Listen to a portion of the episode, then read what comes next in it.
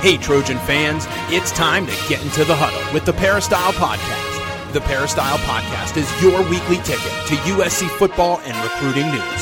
Don't forget, you can download the podcast 24 7 at our website, peristylepodcast.com.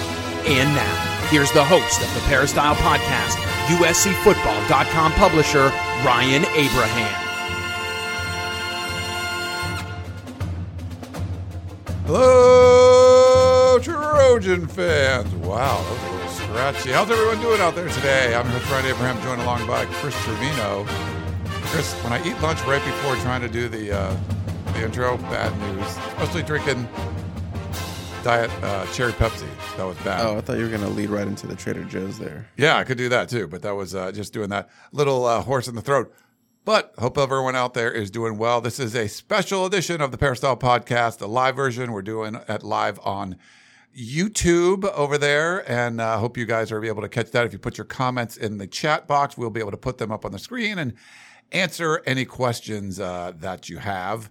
Again, I'm alongside Chris Trevino. We are not doing a Tunnel Vision Thursday night. This is a Thursday special Ryan and Chris podcast on a Thursday. So it's going to kind of serve as our preview show for Colorado because it's a Friday game. So the week's been all, it's been a little messed up this week, Chris. I mean, just kind of things moving in early and uh, 24 hours less to get ready for the Colorado Buffaloes. Luckily, not a very good team, but it's been a kind of condensed week.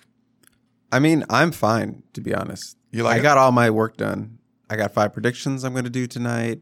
I'm way ahead of schedule. I'm not. I, I'm not behind schedule. I'm ahead of schedule, and I don't know what that means. I don't know why that is. Something, Um, something's going up. Yeah, have you sent in your picks yet against the spread? I sent. I sent him a pick. nice. I sent it in like 40 minutes ago. I'm kind of regretting it, but I did. I regretted it last week, Yeah. and you know, me and Dry were the only ones who picked uh, Cal, so you can uh, suck it. and I'm, I'm I'm coming for you. I'm only a game back. Nice. Uh, yes, you did that. You are a game back. Um, you and uh, and the Hurricane got it right last week. Uh, we had a comment from Nick here. Hey guys, longtime listener. Just want to say you guys do a good job. Thanks for all your hard work. Chris, Virginia is the better third of the DMV. Whoa, Thanks. whoa, whoa! So a little whoa, fire whoa, right out of the- Whoa, whoa! There, Virginia is a beau- Is beautiful it, place. Does it go DC, Virginia, Maryland for the? I mean, in in order. I mean, in literally in uh, order, it's DMV. So you could go Yeah. by that ranking, but my ranking is Maryland, DC, Oh. Virginia. It's MDV. Yeah, But the- Virginia is a very beautiful place. It has some uh, a lot of good history, obviously. But no, no, I Nice. just uh, I, I disagree. All right. Uh, well, we let, let's get to all the like little topics at the beginning of the show. Just want to let people know if you have questions or comments at Pactwell. Pac, excuse me. I just did Get it together, man. Get it together. Here's the thing, too. Just full disclosure. I just came off doing a two-hour podcast of champions that was live like this right before. So my brain's a little bit mush, but we're gonna get through this. My apologies. I do two hour podcasts every week, yeah. three hour ones. You're not getting sympathy from me. But this is you're not live on video doing it too, and you have to run. You are running everything with Gerard, but I have to run it all with Dave and like do all the comments and everything. So, uh, switch the brain over to the USC podcast, podcast at uscfootball.com. That is our email address if you want to send us any questions. We do have a bunch of questions to get to. You can also call or text us. We got some text messages. We have some voicemails to play. 424 254 9141 is the number. So we got a couple voicemails we'll play for you in a little bit. And the Apple Podcasting app, we love it. Yes, there's other podcasting apps out there. We'd love for you to subscribe on any of them, whatever your podcasting app of choice. The Apple Podcasting one, though, is the biggest one. It's been around the longest, I believe. And you can uh, leave us a rating there. So it does help to grow the show if you happen to be listening on your iPhone, your iPad, whatever. Uh, you leave us a rating, and it really helps to grow. We just ask to put five stars. You can say whatever you want afterwards. We got a few, Chris. Um, we got one three star. We're not going to read that. We're, you don't want to read the three stars. We got to read the five stars. Um, Why is it about me? it, it is too, but we don't. I try not to read the five stars anyway. But awesome person with a bunch of emojis. Uh, that's his his uh, name. Best USC content. This show is awesome and provides the most in depth USC analysis you're going to find. Ryan, Chris, Jack, and the rest of the squad are great personalities and provide great insight. As a USC student, this is my number one source for USC football news. Keep up the good work. Very nice. I love when students get involved in, and uh, li- listen to the podcast. So that's awesome. Uh, Jay Connolly in Denver, or Cooley, sorry, five stars, phenomenal podcast. I've been committed fan since my freshman year in 20, 2005 Now that Lincoln Riley has taken over the reins after the painful last decade, I can't get enough USC content, and this podcast scratches the itch. Chris kills it day in day out. Look at that, Chris. Even after three hours of the cilantro boys, I'm left wanting another half hour diatribe from Gerard. Thanks for what you guys do. Um, the, we're not going to read the three star. There, it wasn't a complimentary. You can do it. Should I do it? I don't care. Okay. Uh, the Scaramouche, uh, three star. Why Trevino? Trevino brings the quality of the show down. His tired comic shtick is tiresome. He's so tired and tiresome, the same thing.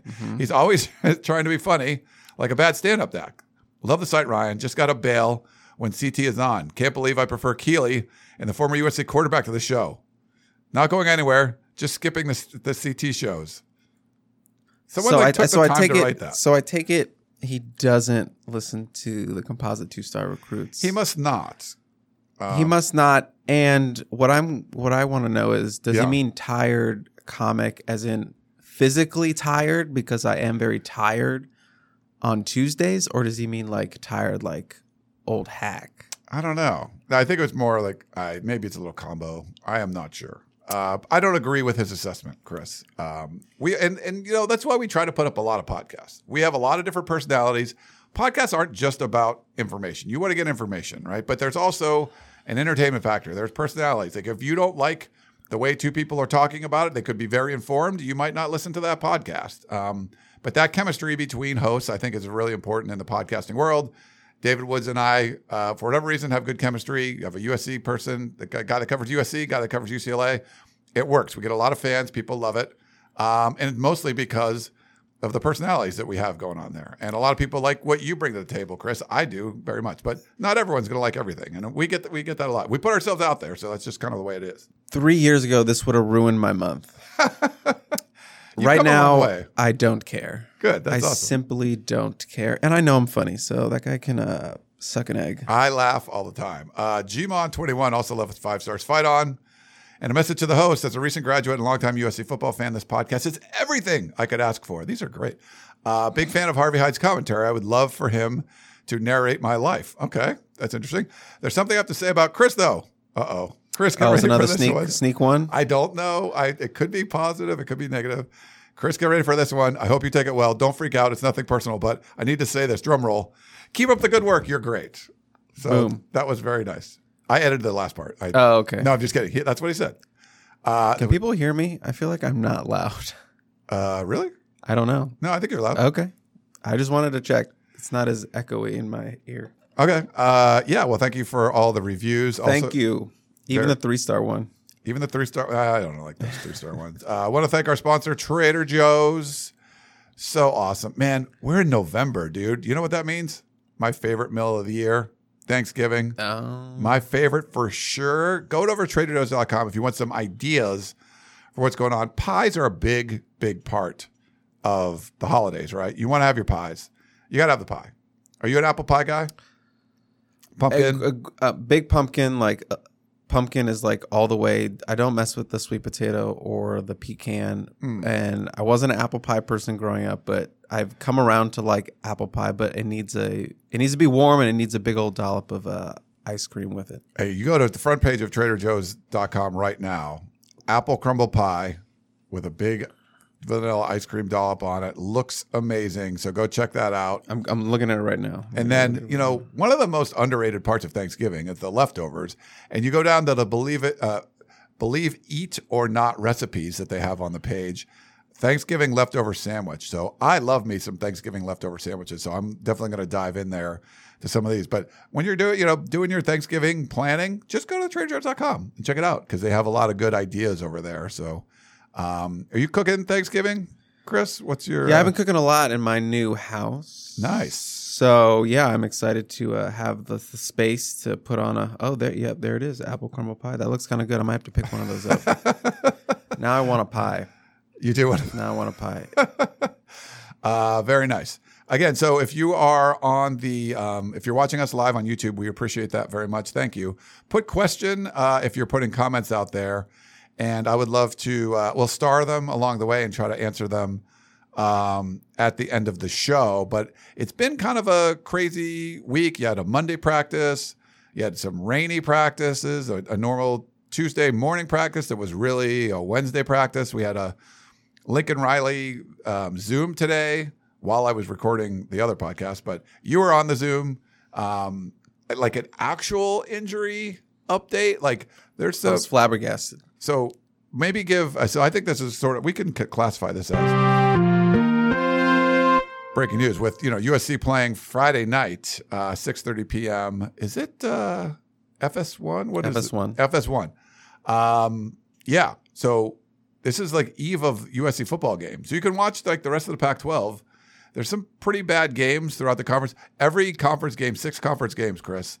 The closest spread is eight points. Everything is predicted to be a blowout. This is the biggest spread, USC um, Colorado, 34 points, which is insane.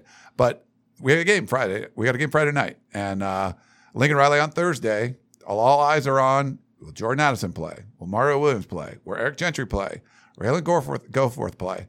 Um, so maybe give the update on what's going on with uh, the USC injury situation. There was sort of two categories of injury updates. Those being sort of you know guys that aren't really playing right now. Those kind of deeper down the roster updates, and then the big names. You know the Jordan Addisons, the Mario Williams, and uh, Lincoln Riley was very forthcoming. He said he feels pretty good about Ralen Goforth and Jordan Addison both suiting up this weekend and playing this weekend. So that's notable. And those are those are two that I expected to kind of play.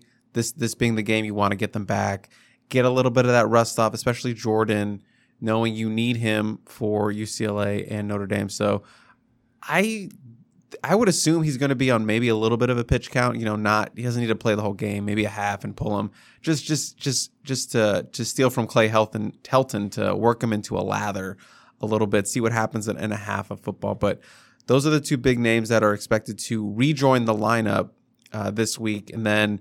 With Eric Gentry and Mario Williams, he said they are going to be more game time decisions just me personally, I do not expect uh, Eric Gentry to play this weekend. That's just my two cents. You don't need him for Colorado, point blank. You don't need him.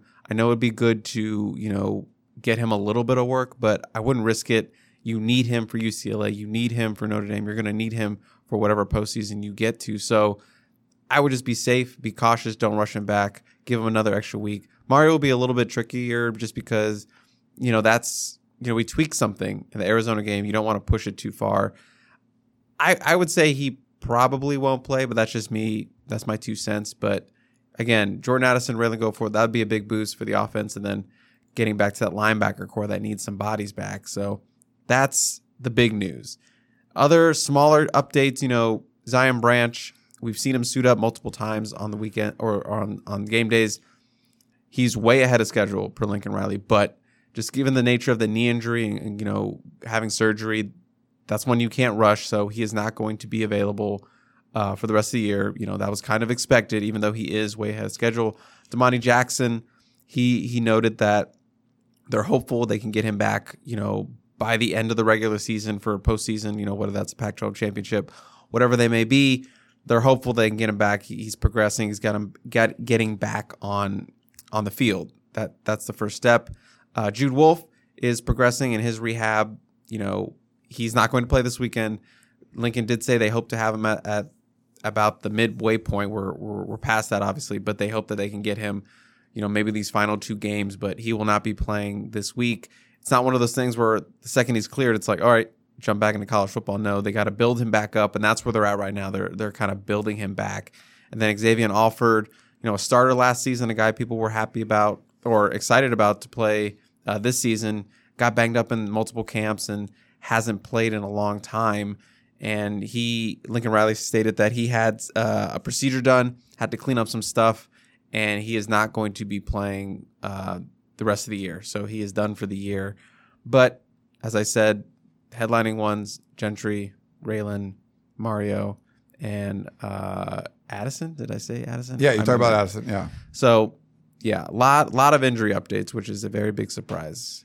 I mean, getting Addison back, I think, is going to be helpful for the offense. But the offense was pretty good. I mean, it was good without him, without him and Mario. Um, I mean, obviously, the, you'd love to see an Eric Gentry back uh, at some point. I think he could be a bigger difference maker. I mean, the last three games, the defense was without Eric Gentry, and they were significantly worse. Um, you know, more, way more points per drive, just way, way more everything. Uh, they've just been really bad. And I'm not saying it's a correlation between, but you know, when Eric Gentry went out, things have changed for sure. Um, he's a difference maker back there. So, you know, I, we show him in like street clothes, you know, coming out.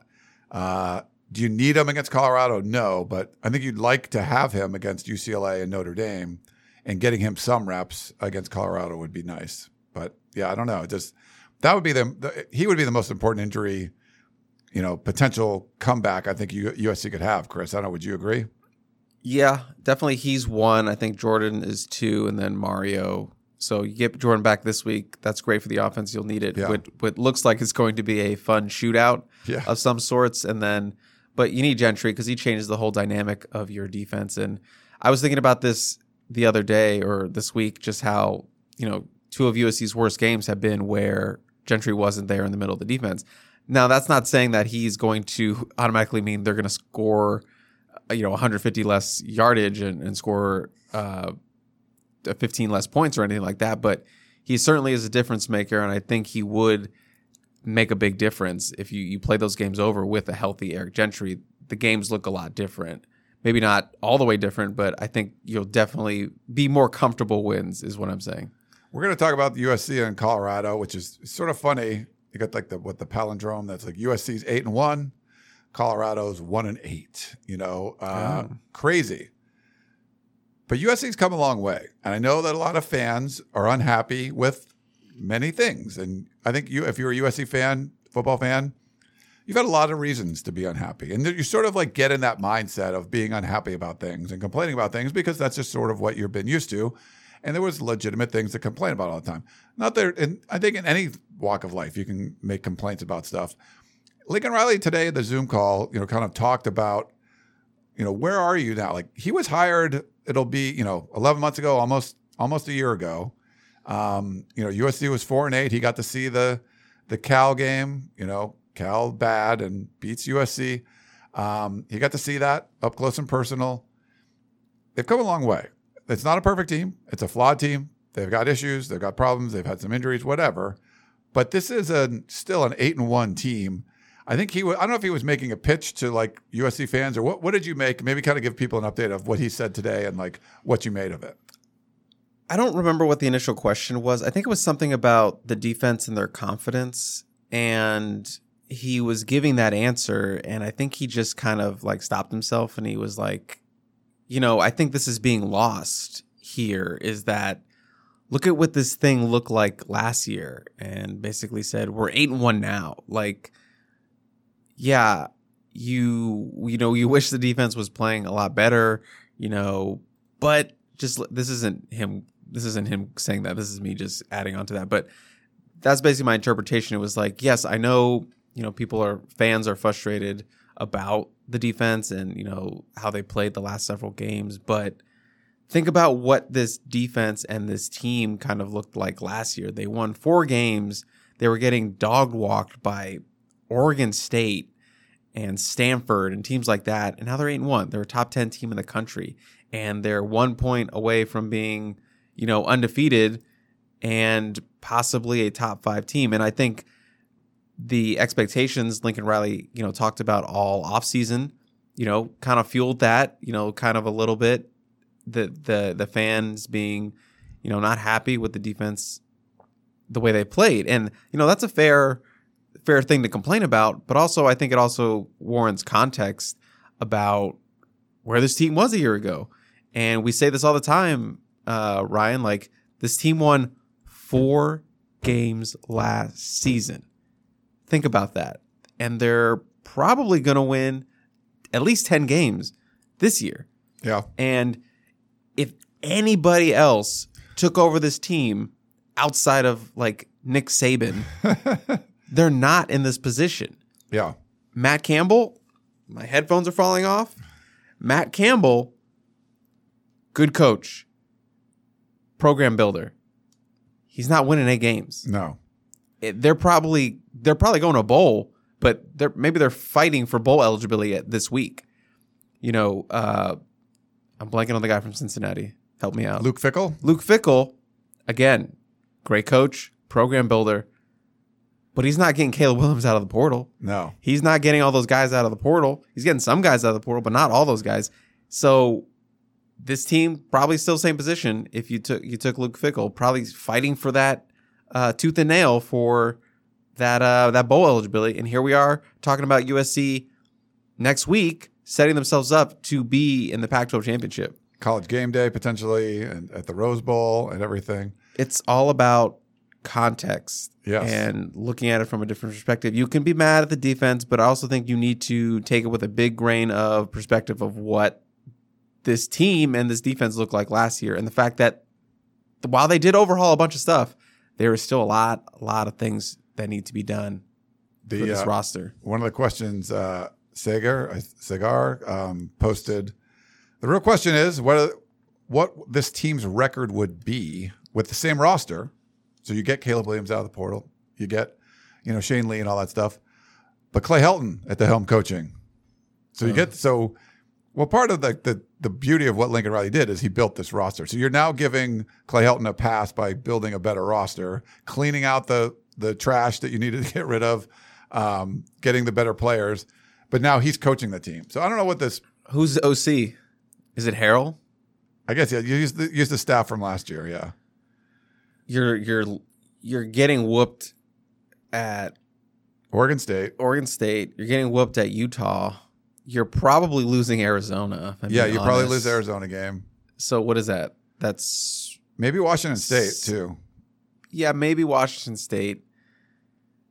They, I'm I'm still saying they'd win the Cal game, but I I, I would not be shocked if they found a way to lose that game as well. Yeah. So you're what six and what f- three? Is did I do that math right? Maybe uh, maybe Five and four, six and three, five and four, six and three, and then yeah. you're losing. No, you're no, losing UCLA and Notre You're Dame. using you see, It's like a six and six team. Yeah, it's a Yeah. bowl eligible team. it's uh yeah, it's fine Yeah. for Tulsa. Right. But that's different. Lincoln Riley made a huge difference. And I think his plea today to USC fans or whatever that was, um, I think made sense. Sometimes you have to put a little bit, put it in perspective that yes, it's not perfect. There's a lot of issues. Um, and, you know, I think you have to give Lincoln Riley the benefit of the doubt for a little while. If it's like year two and like the, the defense still stinks, they got better players in and, you know, and you want to put pressure on his choice if he's going to defend his guys and, and all that. Yeah, that's I mean, I think it's more, you know, you can you can you know, you can validate that. But at this point you're like you're 8 and 1, it's like you had a plan in place. You've made a lot of improvements and not not everything you touched turned to gold, but a lot of it did, you know. So just go from there. Um I put a well, someone made a comment uh, in the chat. Let Are people see. pissed at us? No, no, no. Um, this was from Carter because I put in the the title. Uh, what did I call this? Like USA looking to make a statement uh, against Colorado, and uh, Carter says you can't make a statement against against Colorado. I was just Like, gonna say, can you make a statement against the worst team like in college football or one they are worst teams? bad, and it this is not about. And when we talk about the point spread, and we're going to do some previewing and stuff. Um, this is more about you internally. The statement isn't that like we're going to beat the snot out of the Buffaloes and look how good we are. It's more about you gave up a lot of points and yards to a very bad Cal offense. Cal's defense can be pretty good. Um, they're actually pretty bad at points per drive, but you know, the USC offense was fine. You're not. I don't think it's a. It's more of a defensive, like special teams. Like, are you going to be competent on special teams? Are you going to be more dominant on the defensive side of the ball and really take away? I watched JT Shrout last week throw it against Oregon. He's throwing. Pick, I mean, he's just throwing darts like to random spots. I was describing on the podcast of champions It's like sort of like a cone, and the ball could come out in any place. Like you're trying to throw it here, but there's like a, a wide cone. It could randomly come out any place. Like when you're when you're playing Madden and you got the kicker or whatever, and there's like that bar that goes up and it comes back. You have to like stop it, and the you're sort of doing that. It would just stop at these random spots and just balls. He's not good at quarterback. So the defense needs to make a statement. You can't make you made Jake Plummer look like Jared Goff or you know Aaron Rodgers from Cal. Co- co- yeah, college, not them now. No, the college versions, yes. Like when they were at Cal, throwing for a million yards. Like, why were they? do- Why was Cal doing that? They couldn't throw. No one. He didn't have a 300 yard game all season. He threw for 400. Like, that's the statement I'm talking about. Is that you? You're, you're competent against a you know a, A team you should be competent against. Yes. And then I think if you feel good, you get some sacks, you get a couple interceptions, force a fumble, don't give up points, three and outs, three and outs. Can the USC defense force a three and out? How many on the year? Like one? Not that many.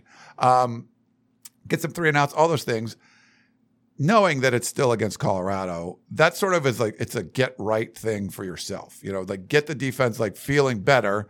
Now you could still go in and have Zach Charbonnet run all over you, but you if you get run over by Colorado, like your confidence going into UCLA has got to be bad. I thi- I think it's more about making a statement, an internal statement, not an statement because you're going to beat Colorado, which you will. Like cleansing yourself. Hmm. It's like you got all this bad juju, funk in you. You just got to do a cleanse. Colorado's your cleanse and get it Yeah. all out and feel good going into UCLA. You could still very much, you know, be a give up 600 yards and 60 points or whatever, but at least you got cleansed with Colorado Yes. and like, okay, we did some good things. We did some great things. Let's build on that. We got three turnovers. We sacked them 900 times.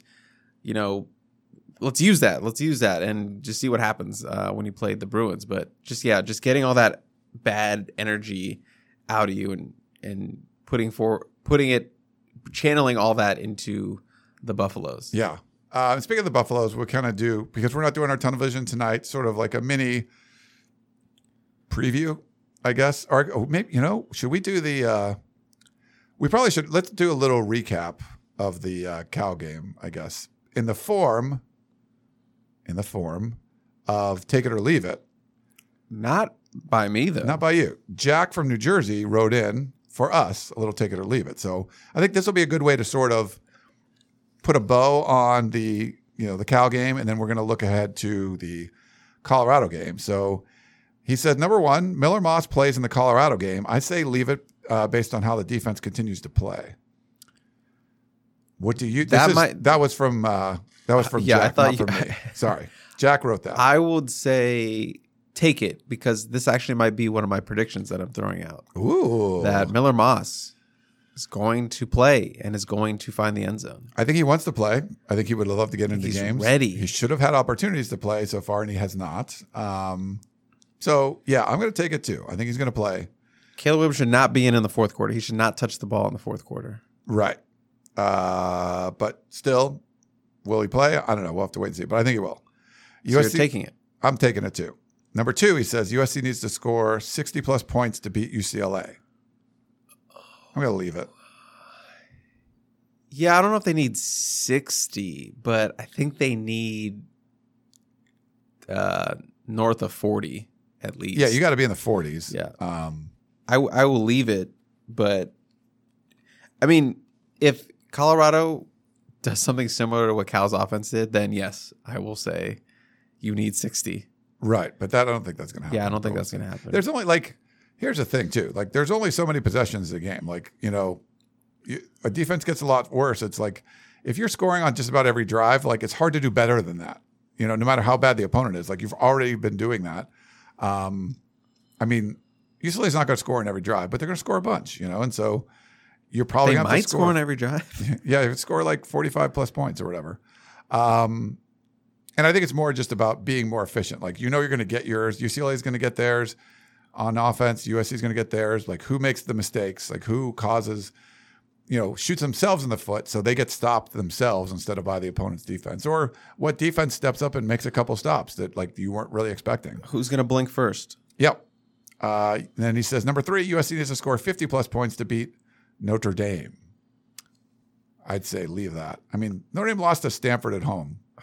So you don't need 50 points to beat Notre Dame. Now, they've had games where they've been good, but And I know people are like, oh, they beat Clemson, but Clemson was like playing with fire the whole season. Yeah. They're a paper tiger. Uh, they've been a paper tiger. They're they just been lucky. They they should have lost like at least three times earlier in the season. So I don't think beating Clemson was look, it's impressive, but it's not like It's not like beating Alabama or Ohio State. You know, Yeah. Clemson was not like a top five team. Definitely not. So, you know, good for their confidence. Aren't they ranked now? Uh, they got. They they lost to Marshall at home.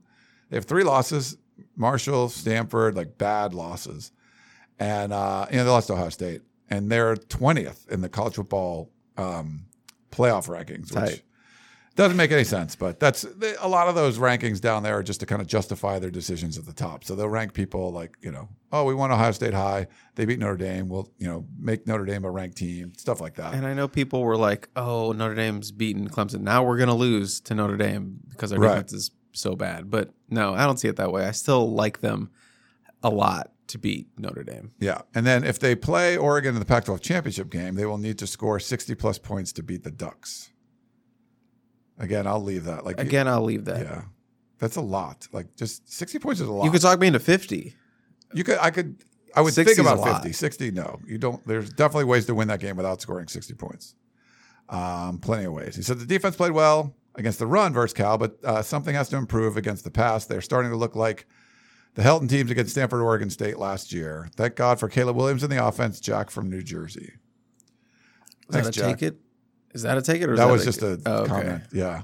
Um, I thought there'd be more kind of about the game. Anything else, real quick, you want to talk about about the game? I mean, it's like it's it's in the past. Moving on. It's in the past. They were bad against you know a bad offense. They made look good. That's the most concerning part. You know, when Arizona, you got some receiver going off for like you know a whole bunch of yards. You're like, okay, three touchdowns. Utah, you like allow a tight end to just absolutely go bananas on you, and you know he's really good. And you're like, okay, I mean, I guess they could have a big game. You'd rather not that big game be against you, but it was. When when Cal, that has an absolute putrid offense, has a big game, then that's that's the concern. It's not like it's someone that you know always has that potential. We hadn't seen that potential in this Cal offense. If Cal's offense is putrid, what is Colorado's offense? It's sort of like Decomposing? hot decomposing garbage, I would say. It's on fire. Ouch. Yeah. You don't wanna you don't wanna give me uh props for going four for five? Um, hold on. Let me uh I thought you were gonna do the toilet.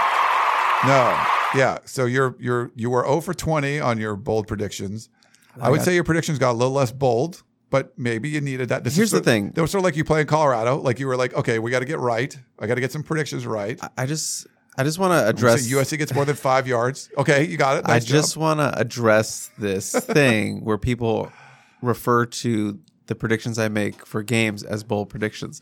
They're not supposed to be bold predictions. They are just predictions. Yeah. The bold predictions are the season ones I do going into the season. These aren't meant to be like quote unquote bold predictions, but I will say though they were a little bit less spicy yes. than previous weeks. But still, I've made less spicy picks in multiple weeks this And still season and any? still didn't get in and gone over five. I just happen to be very uh, uh, lucky this time around and still searching for that five for five, baby. I'm going to retire when I hit it. I'm going to be a little bit more spicy this week for Okay. Colorado. But yeah, it felt nice to get a four for five and all of them hit in the first half. yeah, you were like, And I was just waiting for that Dennis didn't get? Lynch 40 yard field goal. Oh, I was just waiting for it. yeah, that didn't happen. Didn't happen. But really proud of my Michael Jackson pick. Really proud of uh, uh, Caleb Williams scooting in for a, a rushing score. His first one since Arizona State. Just want to point that out. That was nice. So, and I was worried I, I uh, jinxed Travis Dye and his touchdown streak, but kept it going. Reached reached uh, eight games. So there we go. Yeah, we had a question. Uh, your fave Sheed, would a loss to Colorado result in an emergency podcast? Yes, thousand percent. Like we would probably leave the Coliseum and just drive right here, right? Like I mean, we, would have to do instant first. we do instant analysis, we do all our stuff, and then just basically, it would probably be like a one in the morning podcast. Like we would do live. I think so. I would think. Wow, wow, wow. Uh, if you lose to Colorado, um, but they won't. they will not. I mean, it's just like whew, so bad. Uh, okay, so what about the Buffs? Um, you know, they've tried three different quarterbacks. Obviously, Karl Dorrell gets fired. Mike Sanford is the interim um, head coach. I watched them. They beat Cal. We, they were definitely on that game 0 with you. Yeah, they were on 0 and 12 watch. Uh, they needed a spark. Um, they needed something, and firing Karl Dorrell, you know, made sense. They should have fired him going into the season, but he'd got an extension. It just, you know, they went four and two during the pandemic year, and then they were bad last year. They sort of had to give them a chance, but they were ready to pull the trigger. They did. Um, I like the way, similar to Arizona State, they've played feistier since, uh, the, you know, when you get the interim head coach, you get a little bump there. Um, I don't know what happened to Cal, but Cal played like garbage. Um, Colorado last week got just steamrolled by Oregon at home, and uh, Oregon was only a 31 and a half point favorite. USC's a 34 point favorite. Oregon covered that easily, and that's probably the reason why the USC spread so much higher. But Oregon was weird. Like Oregon is on a mission to like just beat people Make people forget about week one. they like their first touch, touchdown went to Josh Conerly. So their first touchdown was to an offensive lineman that was like an extra offensive lineman that they lined up as a tight end. I think the second one was the Bo Nix, like it was the running back throwing a pass to Bo Nix, the quarterback, so he catches a touchdown.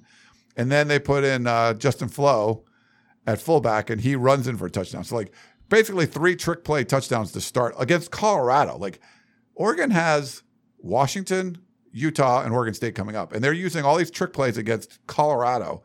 But they want they and they didn't take you know they didn't take the starters out. UCLA took their starters out and kind of like almost had to put them back in uh, in their game against uh, was it Stanford? Yeah, against Stan- I think it was Stanford. Um, and then no, was it Stanford? Who did they play? They play Arizona State. Sorry. Uh, with Colorado, Oregon just came and blitzkrieged them right away. They didn't know what to do, and they just completely took them out. They never took their foot off the gas and beat them by 100. And uh, I thought Colorado could hang, but Oregon really just took it to them early. So for me, this game kind of you know is going to be on that line of can USC just like pummel Colorado to the point where like that feistiness is gone and you're just giving up and you're just going to wait for next week for the next game because that's what Oregon did. Like Oregon basically took their will to live away. Um, can USC do that? Because they didn't do that with Cal, and Cal stuck around and then got some freaky plays and an onside kick and all that kind of stuff. I'm not saying Colorado can do that, but you could go and if you just start off and do like what Oregon did, you can you know blow this team out and cover the 34 point spread. I'm just not sure if US, USC is going to do that out of the gate and get the kind of big defensive plays.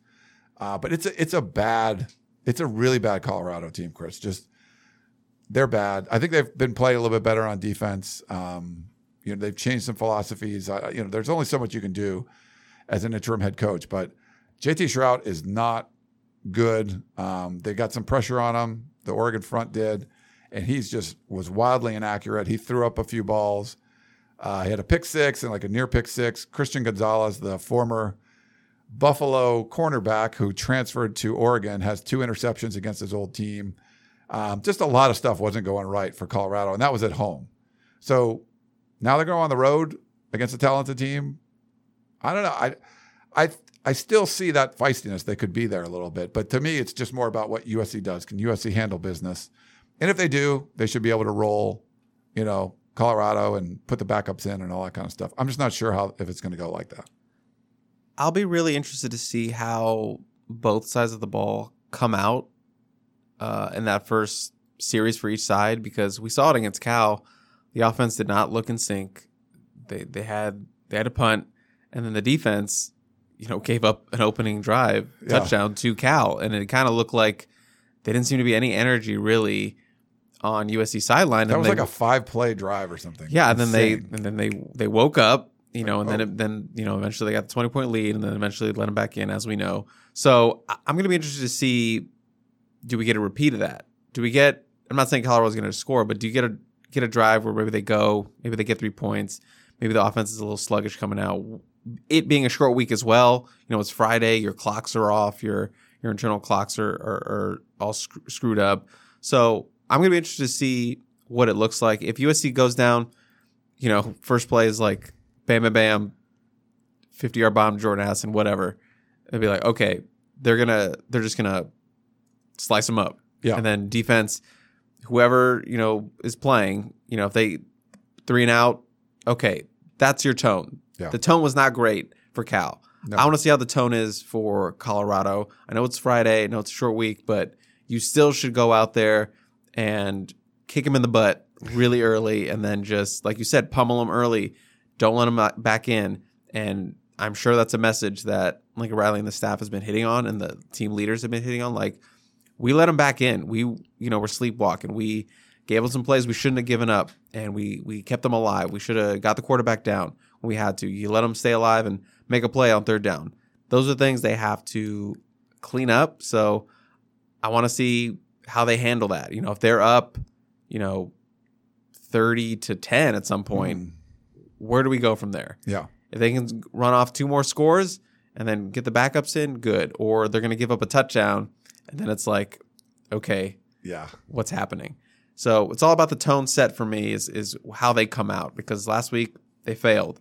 Let's see how they do it on a short week. Yeah, I love that. Set the tone. Um, you got to do that. Oregon did it. It worked very well. You got to do that uh, against Colorado and just you know squeeze out their will to live. Just squeeze it right out of them so they don't have that. Say nope, we're not doing this today. We're not getting a knife fight with Colorado. We got No. bigger things to worry about. We're gonna get out of here in three three quarters, and everyone's gonna go home happy. All right. Well, why don't we take a quick break and we will come back and uh, answer some questions. Back in a minute.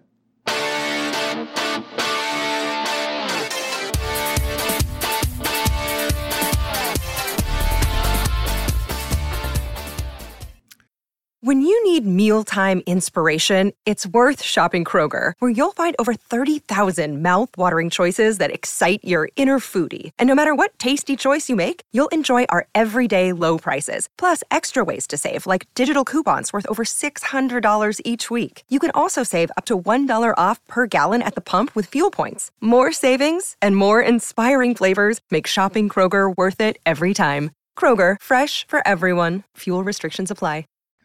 All right, we're back here on the Peristyle podcast. Almost said podcast of champions again. Uh, I won't do that. Let's start off with a voicemail, Chris. Here we go. Yeah, this question is for um, the Chris and Ryan Show, uh, the flagship of the Peristyle Podcast Network. Um, you guys got to get me off the ledge. I am so disappointed, so utterly disappointed in USC fans. I'm not sure what they expected.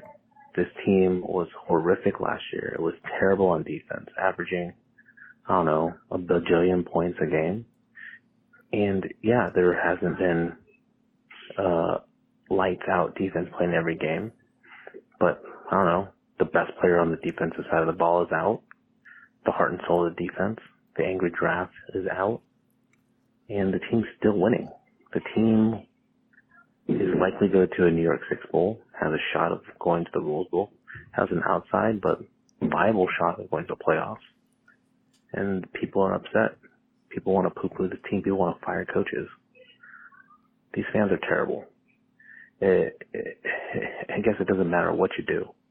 If you would have told these fans back in March that these would be the results Lincoln Riley would be giving them, that Alex Grinch would be getting them, they would have sold their car for it. And now they're mad. Yeah. God, it's really hard to be a be a USC football fan with the other fans acting the way they are. So I'm asking you, Chris, Ryan, help me get off the ledge. Help me, not just jump ship. Talk to you later. Eddie Right. from Orange. Eddie. Sounds like he was hiding in his closet. Yeah. So uh, Anthony said that uh, that's Chris on the voicemail. Sounds just like him. So I don't think it sounds like you. Uh, we yeah we, we can be therapists here. That's part of what our job is, right? Our job description. We are therapists for for USC fans, and uh, I would say, don't be frustrated with other fans. Like, fan stands for fanatic. People are going to have strong opinions. It's really easy. What did Lincoln Riley say? Like everyone's great or terrible. Like it just, oh, the, the defense is, you know, after Oregon State, the defense is great. And then if a bad game, the defense is terrible. There's no like nuance. There's some, you know, nothing like that. I think if you're going to be upset that other uh, fans are complaining about something, it's sort of like one of those things where like you wait till the end of the year and if they end up being 10 and 2, maybe there's some perspective there. Like, okay, yeah, I gave up a bunch of yards to Cal, but won. oh, you know, like surprisingly beat UCLA and oh, uh, you know, last second field goal lost to Notre Dame. Whatever it is, however the season plays out, I think you're going to look back and go, that was pretty good compared to four and eight last year. Like this is a significant improvement. You basically hired someone good to take over the program and turn it around, and they did. Like it's turned around. Now, is it where you want it to be? Is it a national championship program yet? No, but it's one year. Like people said, oh, it's going to take two, three years to turn the roster over and do that. And Lincoln Riley's like, nope, we're going to do it in one year. Um, they got a legit shot at playing for the Pac 12 championship game. So I wouldn't worry about what other fans are thinking. If other fans are going to be complaining about everything, I mean, I, I would let them. I wouldn't let it bother you. Enjoy it. You should enjoy college football. You should enjoy. There's this dude, Caleb Williams. He's really freaking good. Uh, he's got a good chance of making it to New York for the Heisman ceremony. Watch him. Enjoy it. Enjoy what's going on. So that, that would be my advice. I know what do you think, Chris? You got Caleb Williams, got a Biletnikoff winner, Mm. you got a guy leading the nation in sacks. You have a talented young secondary. yeah. You have a really good one of the top Pac-12 cornerbacks. You know your linebacker room isn't the greatest. You know that. You knew that coming in. Eric Gentry has been really good, but he's hurt. And you can look at the defense and point to things like this needs to improve. And I understand that, you know, other fans can bring you down, Ryan. That can that can that can uh that can definitely uh sour your mood a little bit, but I can. that's just like how fandom is. Like there are some people that even if the team won the national championship, they'd still be making a board post like, "Man, our secondary did not play well. You just won the national championship. It's all right." People complained like the 11 and 1 seasons going to the Rose Bowl and like beating Penn State or Illinois or something. People complained. And you're like, you should enjoy those, you know? Like, yeah, okay, you lost to a team you shouldn't have lost to, but man, it's still pretty fun. Like, you beat a lot of teams. Um, you're 8 and 1, going to be 9 and 1. Uh, to have a game day situation. Get to play UCLA, who's to be 9 and 1 most likely. Just enjoy the enjoy the ride. Yeah, I think it's to be a fun ride. This is like the year one for Lincoln Ryan is like playing with house money a little bit. Like, I know we set the expectations high, but given what USC looked like last year, Mm. I mean, they have all that talent that came in, but it's not all the talent they need. They need more talent. But to be in this position is like, he's right. You know, look at where they were last year. Yeah. Look at it. Go back and watch every game. Go back and watch every game from last year, and then go back and watch this Colorado ga- game and tell me how much better you feel. Yeah. Or go back and watch those those other games from this season. Yeah, I think you got to wait for the whole. It's like you're on a roller coaster, and you just want to wait for the whole ride to finish. Like you're complaining about the roller coaster, and you're like haven't got to the big dip yet. You know, it's like it's uh, you know, there's a lot left, and uh, it might be a little disappointing if you lose to UCLA and Notre Dame. Um, you might beat them both. You might split. Like I, I wouldn't worry too much until that kind of stuff happens. But sort of like at this point, you know, like you're eight and one. There shouldn't be as much to complain about as there is, but people do. I get it.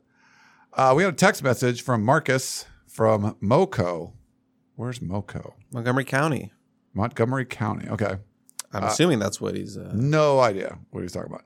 Uh, Ryan, uh, how is it that Grinch, he's talking about Alex Grinch, could do so well against USC when he was at Wazoo, but now seems to have atroph- atrophied uh, when he's on our payroll? The last three games have given UCLA and Notre Dame a road trip to lighting up our defense.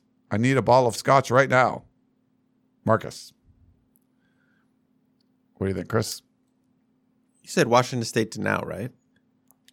Yeah, Or uh, at USC. he was like when he was at Washington State, he did well against USC. Why isn't he doing well now that USC's paying him?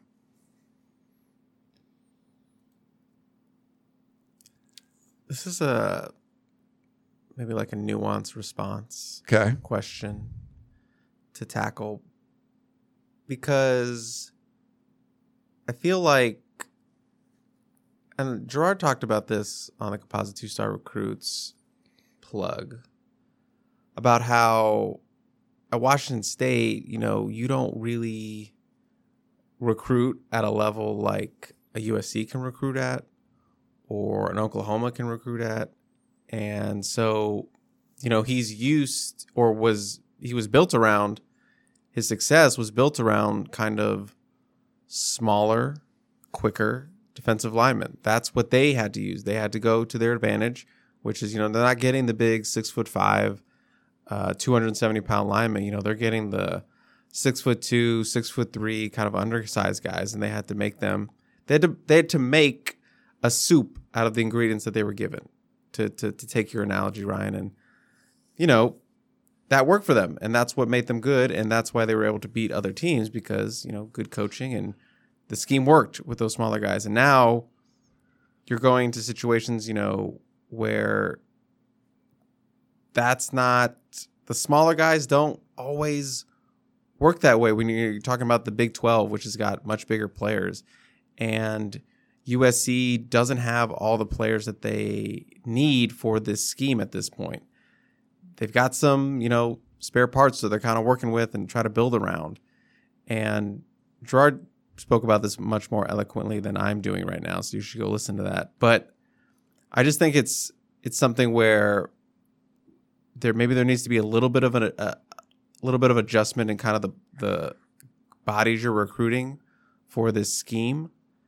And push comes to shove, we're going to have to see that I think when they go to the Big 10 because I don't think those smaller guys are going to be able to hang with Big Ten offensive linemen because those are some big boys.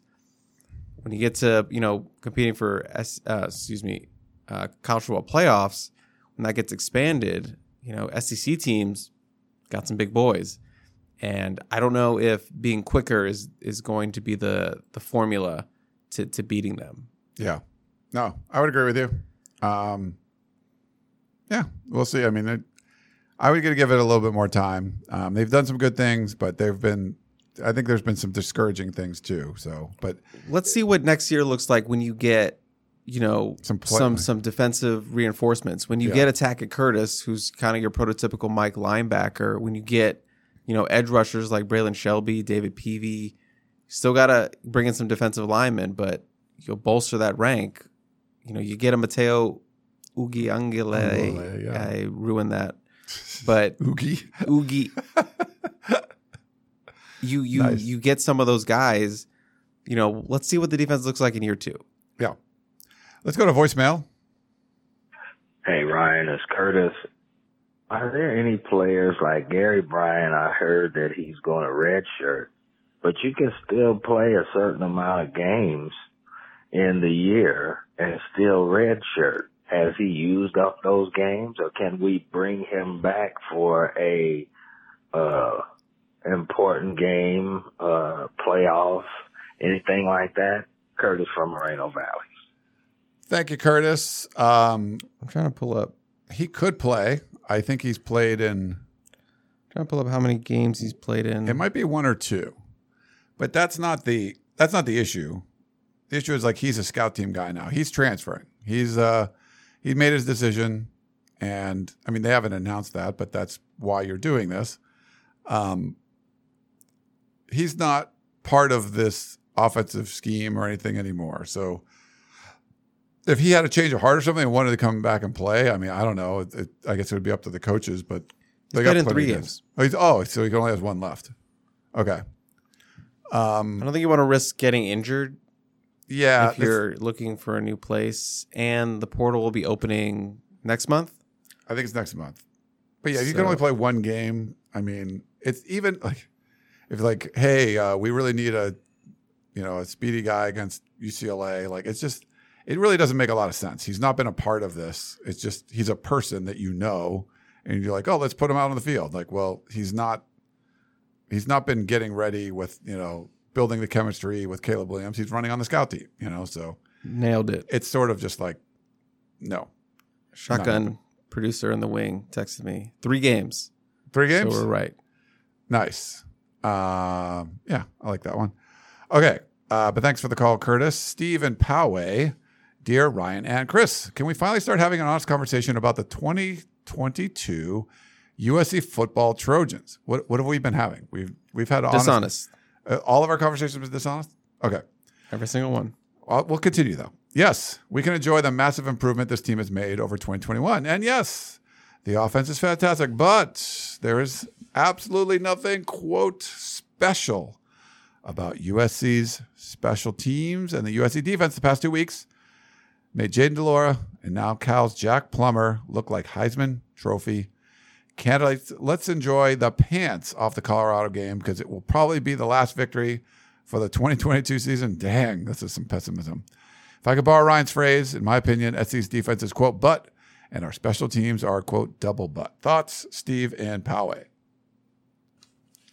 No, I have no thoughts because I've given multiple thoughts on this topic. Yeah, on I would show. Same thing. Uh, we've we've given a lot of thoughts on this, but I would say, like I, we talked about before, like you can only score on so many drives. Like I feel like this is a USC defense that gave up a lot of yards to, you know, Arizona and Cal, and like well then you can't like extrapolate that out. So like if if uh, Jack Plummer throws for 406, that means DTR is going to throw for 800. Like no, like that, that doesn't work that way. Like you're already sort of at the maximum of about where you could be. Like DTR is not going to throw for much more than 400 yards, right? There's just it was just like an impossibility.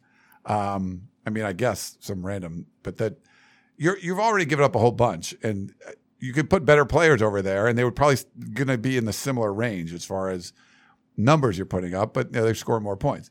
And I think USC's offense can hang with anybody. So I think they might not win in a way that you like, but they're going to be in a you know puncher's chance for all of it. Like if you look at the Utah game, USC was up ahead most of the time, right? And they didn't lose the lead until less than a minute left in the game. Like it could be something similar, like what Oregon did uh, to UCLA, stealing that possession and uh, keeping the lead like that. USC could easily do that, knowing that the you know Oregon gave up a lot to UCLA and still kind of controlled the game. You can do that. Um, so yes, I wouldn't count. I wouldn't say, you know, losing to a Notre Dame squad that lost to Marshall and uh, you know Stanford. Stanford, is an inevitability. I, w- I would I would disagree with that premise. Uh, we got Tamale Tom. Mm. Oh, do you, are you a tamale guy? Yep. Mm. I'm Mexican, so yeah. It doesn't mean that you like tamales. I said what I said. Okay. Uh, with Oregon leading USC in the initial, so it was this was from before the initial, but also in the uh, second week of the college football polls. Despite their blowout loss, do you think scheduling is a factor? I can't help but think that- Utah and Oregon are given credit for having the courage to line up non-conference opponents like Georgia and Florida, while USC chose to play Rice, creating a matchup that no one was asking for. How do you explain the discrepancy in the polls if scheduling isn't a factor between 49 to 3 and 43 22? Uh, so that's from Tamale Tom. Well, Uh, Georgia's number one, so yeah, you lost the number one team. Um, Oregon's got, you know, a win over UCLA. Uh, USC's best win is Oregon State, and they just fell out of the college football rankings, but they're close. Um, USC also plays Notre Dame. They just haven't played them yet. It's just the way the the schedule goes. So it's like, you know, you had Utah playing Florida, you had Oregon playing uh, Georgia, and you have USC playing Notre Dame. That, that game just is later. So you have the resume points haven't come up yet. yeah, they're gonna the resume points will be there.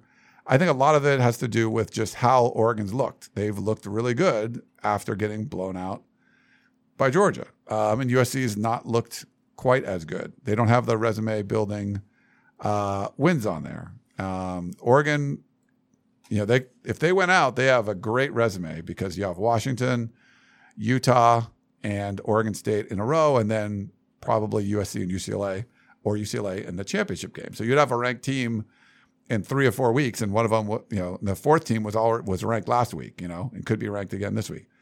Let's not forget they almost lost Washington State though. Very true. Should have lost to Washington State. Should have Washington lost. State blew that Should have lost. Is, Yes. a, is a better term. Washington I think people have forgotten that. Yeah, but for the most part, they've blown people out. Uh, but the thing is, don't worry about the rankings. Like USC's resume builder, you still have resume builders on the, you know, on your schedule. So it'll be very. Di- you'll be talking differently depending on what happens this weekend. Like if Washington somehow upsets Oregon, the whole narrative is going to change. You know, um, there's just a lot. So I wouldn't worry too much about this team's ranked ahead of this one. You're going to get to play them, and you'll be ahead of them if you beat them. So who cares where you're ranked right now? Because if you you went out and Oregon wins out, you get to play Oregon. And if they're one spot ahead of USC or four spots, um, you can change that by just beating them. You know, um, you can't change like where you are relative like Tennessee, most likely, unless you know directly. You can change it by blowing teams out, which USC hasn't been doing lately. But yeah, we got one last one um, from Brandon Walker. Hello. Looking at the wide receiver depth chart, it's obviously a talented room. I'd much prefer Kyle Ford rather than Brendan Rice at the number three spot. I haven't heard anyone talk, even talk about this. Jordan Addison is the alpha that can take the top off. Mario Williams is a reliable, twitchy slot. But with Rice getting a majority of the number three reps most of the year, it's been underwhelming. I understand Rice did have some big catches last week against Arizona. Uh, and that could uh, could be a sign of turning the corner. But from what I saw with Kyle Ford, that's reliable. Um, that's essentially mirrors the other. I'm sorry, he says. Oh, sorry. That's the reliability and big-bodied athlete we need in that spot. Uh, the rest of the depth chart essentially mirrors each other. Michael Jackson III is a future Addison. Tahj Washington, just as good as Williams, and Kyle Ford is better than Rice. Uh, that's exciting for years ahead because we've already seen what these receivers can do. Hudson and CJ2. Thoughts? Fight on from Brendan Walker. The criticism or the cries for Brendan Rice to get less playing time have definitely ramped up a bit over the last couple weeks Yeah. since the Utah game. And I will say that Brendan Rice is talented and you look at him and you're like, that's wide receiver. You know, six foot two, 220 pounds, got four or five speed, and he has all the traits. And we've seen those traits come out and the and some made some big plays. But I think the the real thing is just inconsistency. Yeah. There's times where he'll make a great catch or he'll get himself in a position and just doesn't make the play. And, you know, that's not the end of the world. Sometimes that happens. I mean, look at Tahj Washington uh, last season. There were multiple times where he struggled with his confidence to Yeah. Bring in a catch or bringing a ball. And there were times where he didn't get a lot of playing time because of that. And, you know, I think Brendan Rice needs to come back for another season. And, you know, who knows that next se- next season he's like he takes that jump and his consistency uh shoots up. Yeah. He's still a relatively young player, you know, it's not like he's a redshirt senior or something Right. like that. So there's a lot of room to grow. And remember, Colorado could not get him a ball, the ball a ton when he was at a in Boulder. So you know, this is kind of the most playing time he's ever gotten at the college level. So lots of room to grow for Brendan Rice, but the talent is there. Just like looking at him, He's and talented. and and we can't we also we obviously can't see what's going on behind the practice wall. So you know, maybe Brendan Rice is just killing it in practice, and that's why he's. I mean, that's the assumption because as Lincoln Riley has said, you know, if you're doing it in practice, you're going to go out there and start and play those minutes. So we have to assume that he's doing everything that he needs to do in practice. That's why he's getting those reps. yeah. So, that being said, I know there's a lot of frustration with the inconsistency, but there's a lot of talent in that room, and I think there's a lot of people that can make up for that inconsistency in times. And he does come up with some big catches from time to time. Hmm. Um, and I think he'll have a big catch this weekend or th- Friday, tomorrow. All right. Is that 24 going to be one of your predictions? Uh, I was thinking about it, Nice. thinking about his old team. So I like it. We'll see. Uh, yeah, we saw Christian Gonzalez go for craziness. We, maybe Mekhi Blackmon has a huge game against his old That's team, true. just like Gonzalez did. Would have been nice to talk to those guys this week. Uh, they That's didn't. they weren't available. Just team captains. That's all that was available. Just team captains. Yeah, that's not that good. Um, let's uh, let's try to rapid fire some uh, comments, uh, Sure. questions in the from the YouTube comments from Herman. Please comment on USC football recruiting, number thirteen per two four seven. Say it again. Comment on USC football recruiting. It's ranked number thirteen nationally by two four seven. comment is in I mean, good spot. What are 20 commits. Lincoln has said mid 20s, so you're thinking five, six more commits. Yeah, You know, you got a spot for Mateo, got a spot for Caleb Lomu, got a spot for Roderick Pleasant. They've offered a couple new 2023 guys Uh, this week, Utah commit CJ Blocker Hmm. and then a edge rusher out of uh, Tennessee, I believe. I'm blanking on his name, but they're still looking for defensive linemen. So I would assume, you know, still pushing for Mateo, get at least one more defensive lineman kind of guy Yeah. uh, with those two. So you want at least two more defensive linemen. You know, Nice. at 13, really good spot. We're about to enter the the fray here with some official visitors for Notre Dame. happening. Decommitment season, Hmm. whose NIL bags are really strong. December early signing period, so it's going to pick up a little bit, and I would expect them to be in the top ten. You know, by the time December's done Yeah. and that period's done, but okay. maybe a little bit higher than a li- people want it to be higher, but I think that's a fine spot. Yeah. Not very rapid fire, but we'll take it. Okay. Hey, Uh, man. I had, to, I had to make up what his question was on the spot. touchdown USC. Do you think the SC versus UCLA game will kick off at five or seven thirty? Seven. I think it's gonna be five. So Oh. Fox has the first choice, and as long as USC and UCLA win, they're gonna be two nine and one teams. Like I think they're gonna want that over Utah. It's essentially Utah, Oregon, and USC UCLA. I believe Fox gets first choice. I think they'll take USC UCLA. The rivalry. Yeah, I think they'll take that. The two nine and one teams, the LA schools. So Sunset in the Rose Bowl. barring some craziness, if USC loses or UCLA loses, they still might take it. But um, if they both win, I think you're taking the two nine because it'd probably be game day, would be at the Rose Bowl too. So um, you want that prime time game, so I think they would do it. Uh, it sucks that one of those games is going to be on at 7:30 p.m., but it will. Why is that? Super OC Homes because there's like some prior. It's just stupid stuff, contract stuff. Super OC Holmes, What do you think uh, Caleb Williams' best attribute is? I love his anticipation, his uh, relect. I think he means reflexes. Okay. I mean, I, his versatility to to win. It's maybe it's like the will to win. Like, what do you need to do to win. It's like Indiana Jones looking at like the puzzles that he has to solve in these things. Like, okay, uh, how do I get through this one? How do I get through this booby trap? Like, what do I need to do here?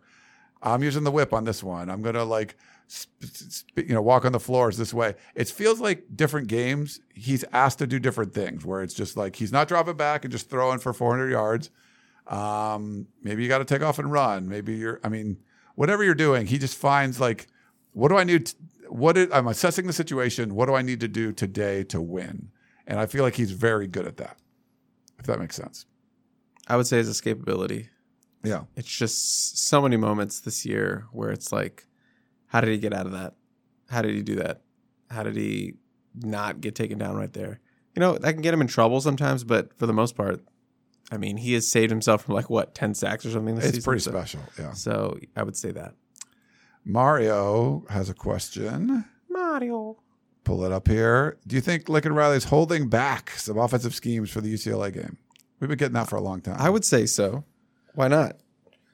Those are the game you need to win. Yeah, but it's weird. You watch Oregon, and they brought out like three trick plays for. It's because they have a defensive uh, coordinator as a head coach. Oh, okay. Uh, yeah, I mean, I think you'll, I think you'll see some wrinkles for sure. I don't know if it's holding back. It's like, oh, we were going to use this against Cal, but we're going to save it for UCLA. Like, I don't know about that. Uh, this is SCG. What are the scenarios where win out and don't make the Pac 12 championship? If Utah wins out and that's Oregon's only loss. Yeah, so the if USC wins out, but Utah, Utah wins wins out. and then Oregon wins out except for Utah USC's left at home. because of the tiebreaker thing. There's some weird tiebreakers. It will be a three way tie, and it goes to multiple team tiebreakers. And shoot, what is it?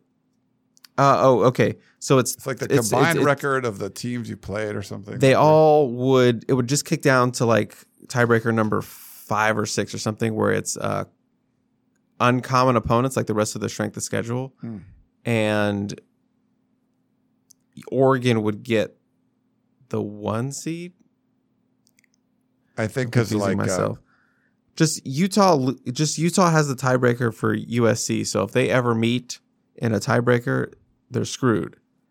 And Oregon, if but the if- three way tie works differently though. Like you don't do you do it until you uh, you do it until one of the teams is seated, and I believe Utah gets seated. Again, I don't think you need to worry about this stuff right now, but It's making my people are hurt. like there's there's scenarios there are scenarios that exist if everything falls the right way that it looks weird. There's a way for UCLA to win out and still be left out of the uh, championship game, even with a win over Utah. Um, same sort of thing, like the way it goes. Like if it was divisions, USC, I mean UCLA has a head to head with Utah. So you would think that they would get ahead of Utah, but with the three way deal, Utah would be ahead of UCLA. So if it was just divisions, UCLA would be undefeated in the Pac-12 South, and so they would be the represent they'd be the representative. But now that there's no divisions, they would lose like a three way tie way tiebreaker, uh, even though they beat Utah head to head. So there's a weird scenario there like with- at least UC, USC lost to U- Utah, so you don't have. But there's a head-to-head tiebreaker that would that would get overshadowed with the three-way thing for UCLA to win out and be behind a one-loss team that they beat. So that's very weird. it's yeah, it's just uh, USC has losing hands when it goes head to head with Utah and Oregon in that situation where Utah wins out. Head to head, obviously they lose. Oregon has a stronger uncommon opponent, which is Washington, Yes. and to Arizona State. So you USC needs Arizona State to win more, so they have a better strength of schedule. But that seems unlikely, and that's what that's where USC would lose to Oregon in a head to head. And I think even the Oregon State losing to Washington, um, that might be more of like a UCLA thing. Like UCLA beat Washington, USC beat Oregon State, but Washington beat Oregon State. So like Washington's ahead of that. I don't know. There's all kind of weird stuff. But again, I wouldn't worry about that too much right now. We got a couple more. Uh, Oscar, uh, will the defense finally get a turn get a turnover versus Colorado? I mean, they had one last week. Yeah, they, it's like it's not like finally get a turnover. They've had turnovers, but maybe finally get multiple because it's been a while since they've had multiple turnovers. I think that's going to be a bold prediction. oh, I like it. And then last one, Michael. It's a take it or leave it. Gary Bryant could have uh, could have had had I think he means a major impact these last three weeks if he didn't retire himself as a Trojan so early in the season. I think so. You gonna take that? I would take that. You know, he stepped up when Drake London went down. He did. I feel like he could have something similar, assuming he did everything he needed to do in practice. I think he could have uh, been a been a weapon. Yeah. Put up some yards, put up some scores. Sweet. All right. That was good. What do we go? Like uh hour and twelve? How many people Not too bad. watched? Oh, how many did we have? Uh, How many people are playing hooky? we had 150 something as the, the Whoa. high. That's not bad. People playing hooky. We do appreciate that uh, watching live. Please hit the only 22 likes. Get in there, hit that like button, guys. Hit the smash that like button before you go. We're gonna end the show, but we need to see, we need some likes on there. Like, like, like. Subscribe to our YouTube channel. We just got over 16,000 subscribers there. YouTube.com slash Inside Troy. If you are not a member of USCFootball.com, what are you doing? Get in there. So much content going up. We got so many things. Um, a lot of podcasts, a lot of uh, videos, but man, we have a lot of written content going up. Uh, our team's doing a great job. Shotgun Spratling doing the editing. Chris puts up lots of great stuff. We got RJ, Austin, um, Gerard, all the recruiting stuff. Uh, Trevor, um, you know, Jack's been helping us out with things. So smash the like button, get in there, and subscribe to USCFootball.com. If you're not a subscriber, you can get what get it for a dollar. So uh, boom. How do you beat how do you beat that, Chris? For a buck. Come on. Can't really. Not not not with the inflation of this country. No. Uh, yeah. All right. Well, we're gonna wrap it up. Um, are people hitting the like? I think they are. Oh yeah, we got a whole bunch of likes. Thank you. Thank you for uh, for doing that. Last minute likes. Um, that is uh, Chris Trevino right over there. I am Ryan Abraham. Uh, we make the podcast, of, not the podcast of champions. You're you pointed the wrong way. I'm the other way. There you go. Yep, that's me. You, you got to go the other side of the mic. So go like that. Uh, this is the Peristyle podcast. I did the podcast of champions earlier. A lot of live. You got three. I've been live on YouTube for like three and a half hours today. So, you know, that's something. Uh, but it's a lot of fun. And we do appreciate everyone coming in. If you're watching it live in the comments, thank you so much for that. And listening on our regular podcasting platforms or on uscfootball.com. Awesome as well. Um, it's great. So, no tunnel vision tonight. This was sort of acting as our tunnel vision live show, talking about the USC's next opponent. Get over to Coliseum early. It's going to be a lot of traffic. Uh, at least there's no MLS, you know, cup game like there was last week. Will there be a lot of traffic? It's It's Veterans Day. No one's working. oh, it's a holiday, but it's still be. There's always. I always. mean, traffic. we're working, but Yeah, we got to work. I think there'll be less traffic. But you should Well, still get there there early. You should Yeah. still be there early. All right. Uh, well, that's going to wrap it up. Chris DeVito, I'm Ryan Abraham. Hope you enjoyed the show, and we will talk to you next time. Shout out to all the veterans. You may have noticed that shopping at Trader Joe's is unlike shopping at other markets. People ask us all the time how we manage to have such unique, interesting, and delicious products at such great everyday prices. This is Dan Bane of Trader Joe's. The answer is simple. It's all in the way we do business. We buy directly from the manufacturer whenever possible. This helps to keep our costs low, and we pass those savings on to you. No gimmicks, just great values at honest prices. Every day at Trader Joe's. Thanks for listening. You've been listening to the Peristyle Podcast presented by USCFootball.com. Be sure to tune in next week for the latest news on Trojan football and recruiting. Don't forget, you can automatically download the podcast directly to your smartphone or tablet for free. Just click the iTunes link on peristylepodcast.com or search for Peristyle Podcast at the iTunes Music Store.